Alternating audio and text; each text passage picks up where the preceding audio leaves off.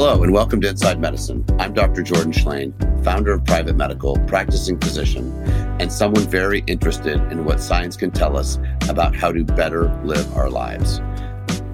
Today I'm joined by renowned gastroenterologist, microbiome expert, and distinguished professor at U C L A, Doctor Emeran Mayer. He is the author of The Gut Immune Connection. We will discuss how different diets transmit health benefits to the mind and body, time-restricted eating, and the positive effects of a socially interactive meal. Let's get into it.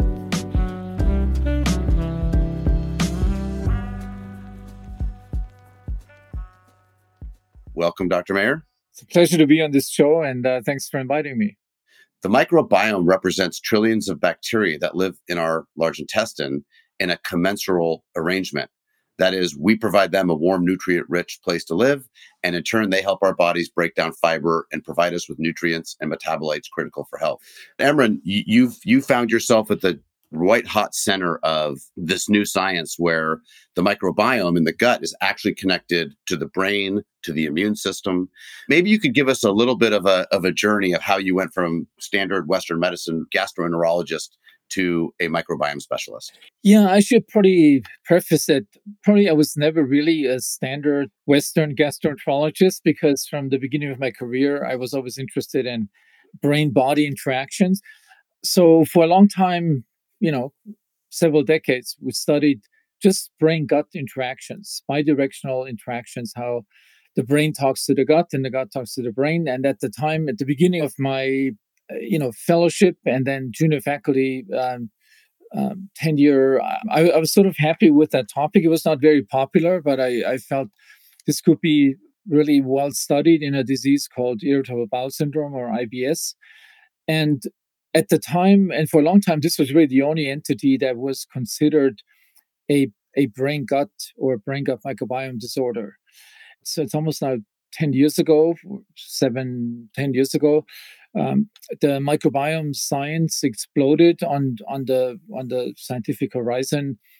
We were slow to kind of respond to the initial publications, but then did our first study in this space on on human on healthy human subjects and found that manipulating the the, the gut microbiome with a with a probiotic um, you know consortium of of microorganisms, that we were able to change systems within the brain. These were healthy people, so we can't say if this had any potential therapeutic effects, uh, but it did affect systems in the brain that have to do with uh, threat appraisal, um, salience assessment. The the initial enthusiasm really included all the, the major brain mental uh, disorders, psychiatry and um, and the neurology from neurodegenerative diseases, Alzheimer's and Parkinson's, to um, emotional disorders, uh, depression, anxiety, developmental disorders, autism spectrum. Um, so it will remain to to be seen, you know, in what role the microbiome really plays, in, and these microbiome brain interactions play in these disorders. If we still don't, the big question is always the causality, because many of these studies are association studies. Like you take a population, let's say with depression, to meet the diagnostic criteria, and then you look at their gut microbiome, and then you find a difference to a population of healthy control subjects. And then initially the mistake was made to assume that this is a causal relationship. I, I would say we're still at a, we're sort of edging closer to that point where we can say, okay, you know, an altered microbiome is clearly a risk factor for developing Parkinson's disease. But the final proof for that is still has to be determined. How do you square the, the rise of these diseases and, and the rise of change in diet? I mean, that's obviously a whole topic by itself that could talk for an hour at least. I, I think a, a byproduct of the microbiome science, certainly, you know, for myself as a gastroenterologist who has never gotten any training in in nutrition and, and diet, and it's always looked down upon uh, on on the dietitian advice. You know, do you get enough protein? And so this whole focus on macronutrients and then, you know, micronutrients, do you get enough vitamins? I just don't think that that's a major issue for us in the Western world anymore. I mean, you know, if if anything, you have to worry or, are people consuming too much protein, like all the people that are in work out in gyms, they want to build their muscles and, you know, overdose on, on protein supplements. And um, so, but what has happened with the diet, you know, we're focused on that aspect that we think plays the major role in uh, transmitting this health benefit of a, you know, traditional Mediterranean or any kind of similar predominantly plant-based diet. So the question then is, what's what's in that diet that that transmits that? Um, is it, you know, uh, just it, it sounds healthier to eat seventy-five percent uh, plant-based foods, fruits and vegetables. Certainly, everybody enjoys this when they go to Italy and travel um, and have good memories about that kind of a diet and where they felt better. But in the meantime, we know scientifically there's probably two major components that transmit that health benefit. So one is clearly the large variety of different fiber molecules that's contained if you are on a diet that is high in a variety of, of different plants, um, fruits, and vegetables. And we know the, the health benefit comes from these very large molecules. It's a similarity to the fiber molecules. They're too large to be absorbed in our small intestine. We don't have the mechanisms in our small intestine to absorb those uh, intact. So they all go down into the large intestine where they're broken down by the microbes uh, and provide both a, a benefit for microbial uh, health, um, ecosystem diversity, and abundance of, um, of, of health-promoting microbes. But the microbes also break down these molecules into substances that are then being absorbed and get into our systemic circulation and exert health benefits um, on pretty most of our organs, from the immune system, the, the systems in the gut, um, but also all the way to the liver, to the brain. I think what a lot of the listeners really want to know, kind of in brass tacks form, is like, what should we be eating? What shouldn't we be eating? When should we eat? And, and I, there's a thousand fads and a thousand diets out there, and they all come and go, it seems to me. And and again, there are guilty pleasures. Like my wife and I, we love our chocolate. So you can't say never eat chocolate because, you know, or or even occasional ice cream or gelato. But but what are the things that are genu- genuinely bad for us that that that harm the microbiome?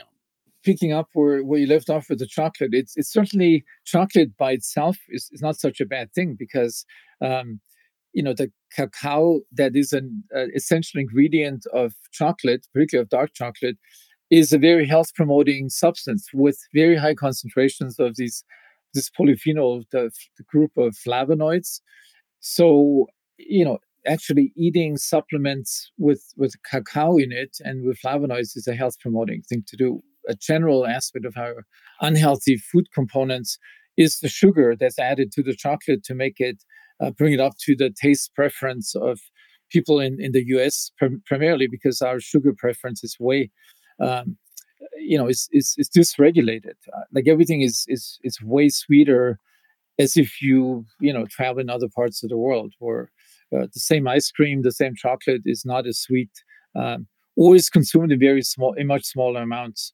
So if if you want to do something, you know, simple, straightforward, um, minimize sugar, and and not just the, which is the easy one, like adding the sugar to your cappuccino, the, the two teaspoons, or sweets where, where you know this is sugar, but also the hidden sugars, like the like all these products that have uh, high fructose corn syrup mixed into it from ketchup, or they have natural cane juice, or that's still just added sugar. So I think it's all the same stuff. Hidden sugars, which are really abundant in our diet, it's it's not by coincidence because like the the high fructose corn syrup is subsidized heavily by the government. So a lot of companies use that as a like a filler for their you know for their regular food. I mean, there's no need to add sugar to ketchup, for example, um, but it's being done because it's you know it's it's cheap and it adds something that doesn't really tastes sweet, but it, that, that people have gotten used to.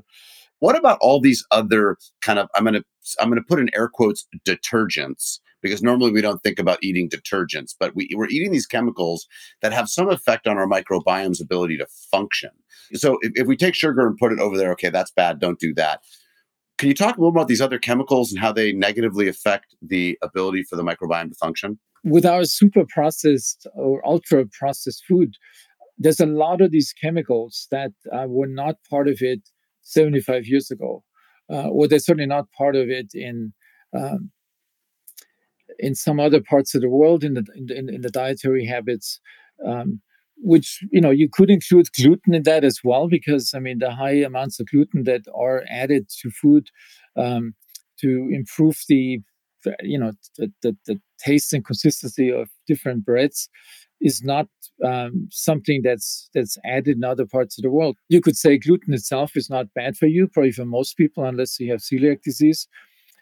But if you get it in excessive amounts together with all the other chemicals that are being added to this food, then then it is bad for your gut health and probably for, for gut, gut microbial health. I mean, I would say the, the, the simplest way is is really to look at which foods are are ultra-processed, uh, like all the bars, for example. You know, like you could eat most of the things that are in in protein bars or um, bars that are sold in in um, in gyms for energy bars or... Most of that, this is ultra-processed food. And most of this you could get by other ways. You know, we've, we've talked about the sugar.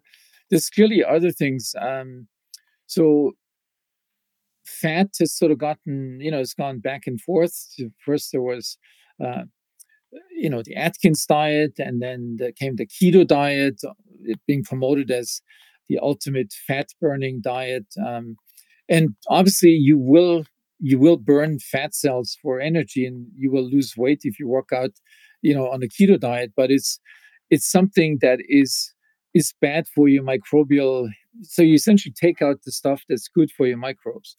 Um, and if you want to lose weight quickly or get your hemoglobin A one C down quickly, it may be a good idea to go on a four-week uh, keto diet, you know, and, and exercise. But it's not something you want to be on on on it for for the long term, because you don't want to starve your your microbes with all the negative downstream effects. You know, I mean, the microbes produce most of your the anti-inflammatory molecules uh, in in your gut, in your body, the short-chain fatty acids, butyrate.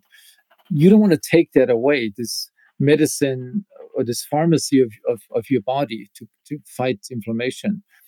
And so this has happened with several diets in, in I B S field, uh, the low FODMAP diet, a similar kind of phenomenon. You take out, you know, complex carbohydrates. Um, it will decrease fermentation in, in your gut, and you will have less bloating, but it's not something you want to stay on because it's not a, a healthy diet. So this is what I always use as a, as a, as a recommendation. Pay attention to what you eat, uh, when you eat it, and where where does it come from. And in general, if you eat what's best for your microbial health and the health of your microbial ecosystem, it will automatically be the best for your gut health and for your overall health. But but when you say pay attention to what you eat, when you eat, and where it comes from, I think those are great heuristics with which to every time you look at the food in front of you is to try to ask yourself those questions. So it's one forty-eight p.m. Uh, Pacific Standard Time as we stand here today. I have not had breakfast and I have not had lunch, um, but I did have a big dinner last night. And so I, I, I'm really not even hungry. My body is just my mom and my sister. We're all kind of like, we don't, we're not big breakfast eaters. I could eat breakfast if I wanted to, but if I skipped it, I didn't even notice. And it's, it's almost two o'clock and I haven't even noticed now. The question is, is, since I have been now on this, you talked about uh, when to eat and uh, what to eat. So I want to get on the, the when to eat. And I know that time-restricted diets probably have some biologic and evolutionary benefit.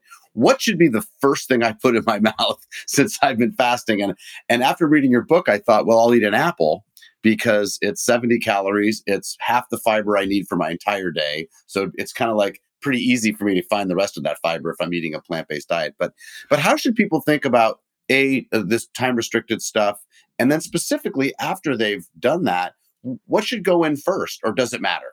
So time-restricted eating has sort of a, a long-known benefit. So um, like when I was, you know, uh, in, in, in training as a gastroenterologist, uh, I did research on gastrointestinal motility. And so there was one thing that was discovered at the time was this migrating motor complex, this motor This contractile pattern in your G I tract.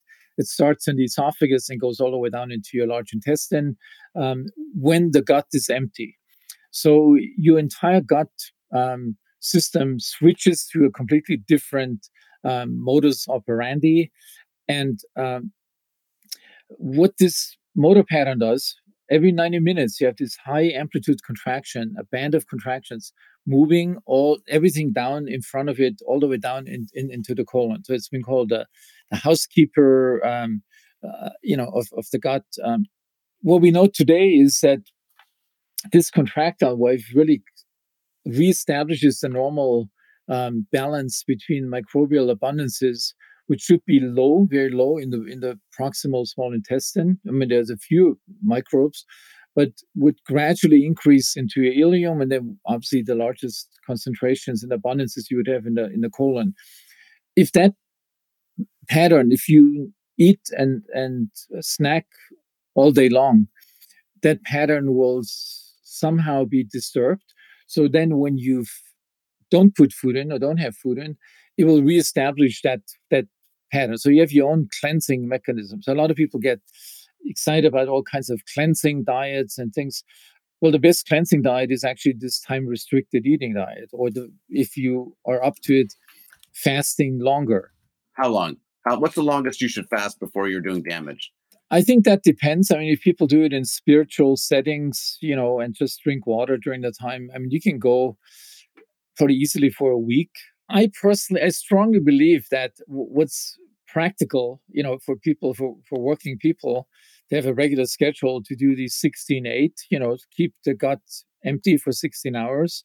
And that uh, time window, you can adjust that time window. For most people, it would be, you know, having dinner at seven. So you have to then calculate, it will take about, if it's a light dinner, it will take about an hour for that food to have cleared your your your stomach and, and proximal small intestine, um, and then you know you would have your next meal, your your first meal the next day um, around noontime, plus or minus one hour, um, and and if you're busy in the morning, uh, just as what you said just now, we, we've experimented with this during the pandemic at home. If you're busy on Zoom calls, uh, you don't even notice it. Also, you don't have to worry that you can't go on your morning run or workout routine. So you're not going to, uh, you know, faint when you do that, because it's it's surprising how well the body can do this without having sugar, you know, as as often been promoted. You need uh, easily digestible carbohydrates in your in, in your system to to exercise. It's not true. And then you ask, what's the what's the first meal? You know, what should that be? I can't give you the scientific evidence for that, but we have. I recommend several of these bowls in, in, in my book in the in the last in the in the last chapter with the recipes, and these are bowls that have a lot of nuts and seeds, and um, you know if if you have your teaspoon of chia seeds and flax seeds, you get more fiber than you think you you you're ingesting, you know, and um, you also get with your with many of your like sunflower seeds or some, uh, pumpkin seeds, you get a lot of high caloric uh, nutrients into your gut, but it's plant-based oil, so it's not not harmful. Um, and you can almost, you, you can adjust these bowls that it's almost like a keto diet, a healthy plant-based keto diet of seeds and nuts and uh, some fruit in it. And so we've done that. And so we can extend that period where your system is not dependent on on sugar um, for another several hours, you know, un- until you have your dinner. So these these bowls are satiating because there is, you know, plant-based oils and fats in it. You extend a period where your metabolism has to rely mainly on burning on burning fat in order to get get you the energy. As I said, I can't prove that. There's no scientific study on that. But from whatever I know and have read about this, makes a lot of sense to me. What is the benefit of fermented foods, and, and, and what are the common ones that we should be thinking about incorporating into our diet?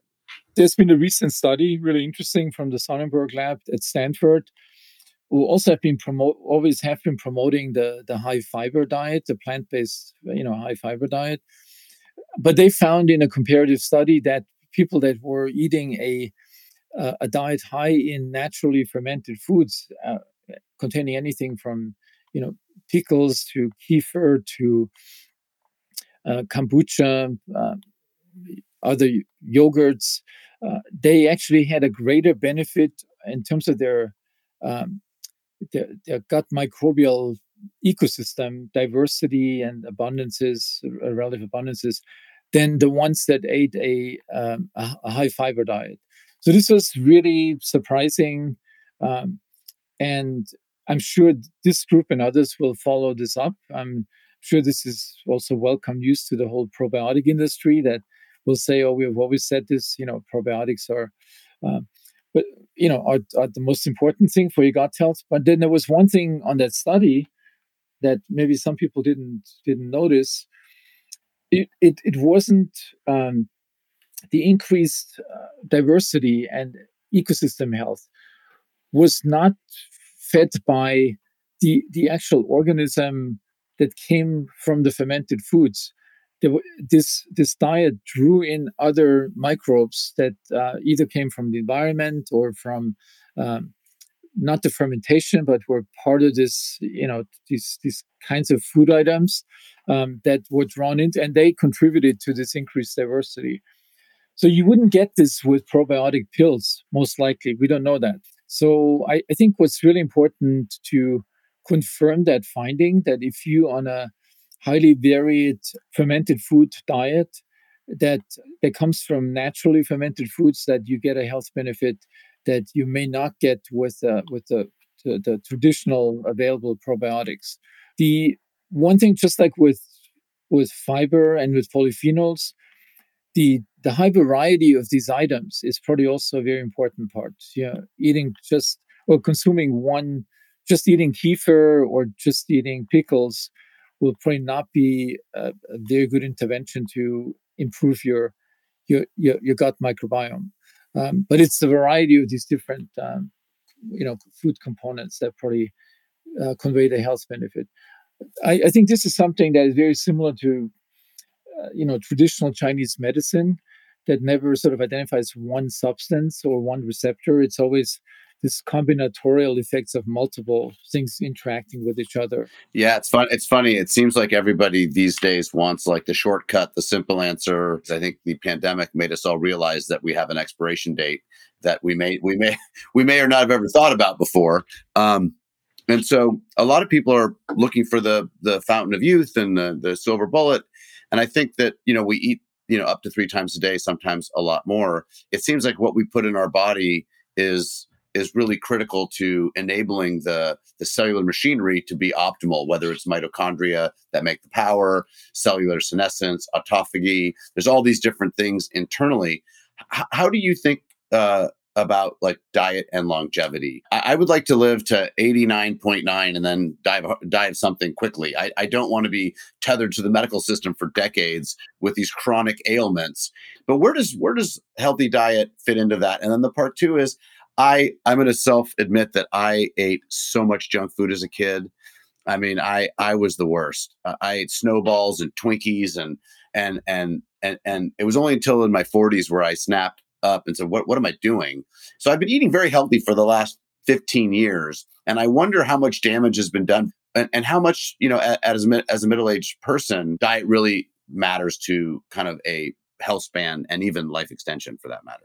I have to, you know, say right up front that I, I totally agree, uh, agree with your assessment. I mean, it's it's healthy longevity that should really be the goal uh, for a variety of reasons, both personal, but also for society. I mean, why why should society spend enormous amounts of money to keep people, you know, alive in a state that is not enjoyable and uh, is is not healthy? I, I think we're gradually moving to that point, um, and. Also, you know, one comment, what, what you said about, you know, can you reverse the damage that has been done early? So I, I grew up in a in, in a family of confectioners and, uh, you know, producing chocolates and cakes and all kinds of and cookies. So I, I overdosed on sugary foods probably for the first, um, until I started to move away and, and went to medical school, you know, the, the first twenty years of my life.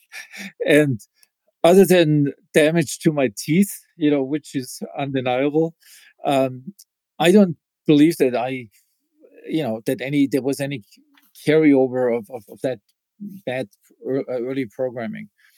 Um, and there's there's several studies, you know, that have looked at what fa- if if you pay attention to a few a, a handful of factors um, at your, I think the study was in your fifties, you know, how much disease-free longevity can you add uh, to uh, to your life if you start at fifty, not smoking, regular moderate exercise, healthy diet, a healthy state of mind. But there's there's, there's a few things that have been shown in in studies, these lifestyle modifications, regardless of how you lived your first um, part of your life, you know, have a major beneficial effect.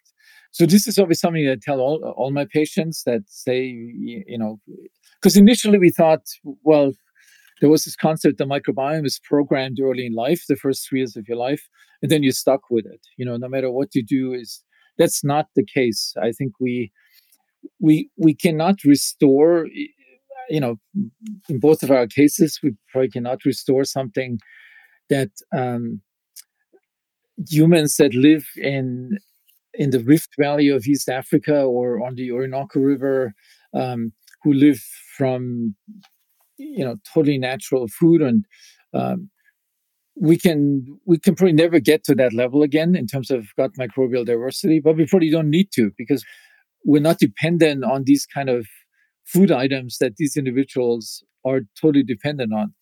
So, but I, but I think within the bandwidth of a healthy microbial diversity, I, I think we can move from the bottom of that bandwidth all the way to the top, which gives us these advantages in terms of healthy longevity. Well, listen, uh, one one bonus question here is I'm going to the French Laundry tonight for my friend's fiftieth birthday party. And I know that's going to be a big meal. I haven't eaten anything yet. Should I just not eat anything till the French Laundry? Or is there something I can put in my stomach that will protect me against all those crazy rich foods I'm about to eat? Um, yeah, I wouldn't worry about this. I mean, you know, meals are definitely to be enjoyed in in a fun and socially conducive atmosphere that will stimulate your emotional state, and a positive emotional state will overcome any any negative um, effects that you will have, you know, from eating not the healthiest food. So I would say there's a big influence of your brain, of your emotions, both positive and negative, on what goes on in your gut. There's a, there's a lot of evidence that the the benefits, the the early studies about the benefits of the traditional Mediterranean diet was really related to the social interactions of people in in Crete and on, on the in, on the Greek islands or in, or in Italy. And we were there recently in Italy and have enjoyed that aspect of the social interactions that Italians have when they have their, their, their dinner. Well, listen, Doctor Mayer, I want to say thank you so much for this podcast. I will say that uh, if you want to learn more about uh, Doctor Mayer, uh, you can find him uh, at emeran mayer dot com. We'll have that prominently posted on the podcast. He just sent out, well, while I was talking, I got a Take Your Optimal Gut Personality Plan test, which I'm not sure if that was timed for this podcast, but it worked just great. uh, it comes out weekly, maybe a little bit less frequently than that. But if you're interested in the microbiome and you want to stay current and up to date, I strongly recommend you subscribe to his uh, to his blog. I read it, and you even have a podcast as well. So thank you so much, uh, distinguished professor from U C L A in the microbiome. I hope to stay close to you and learn as you learn, because this is slowly unfolding. Thanks, Jordan. It was a pleasure to be on your show, and thanks for inviting me. Hopefully we can do it again sometime.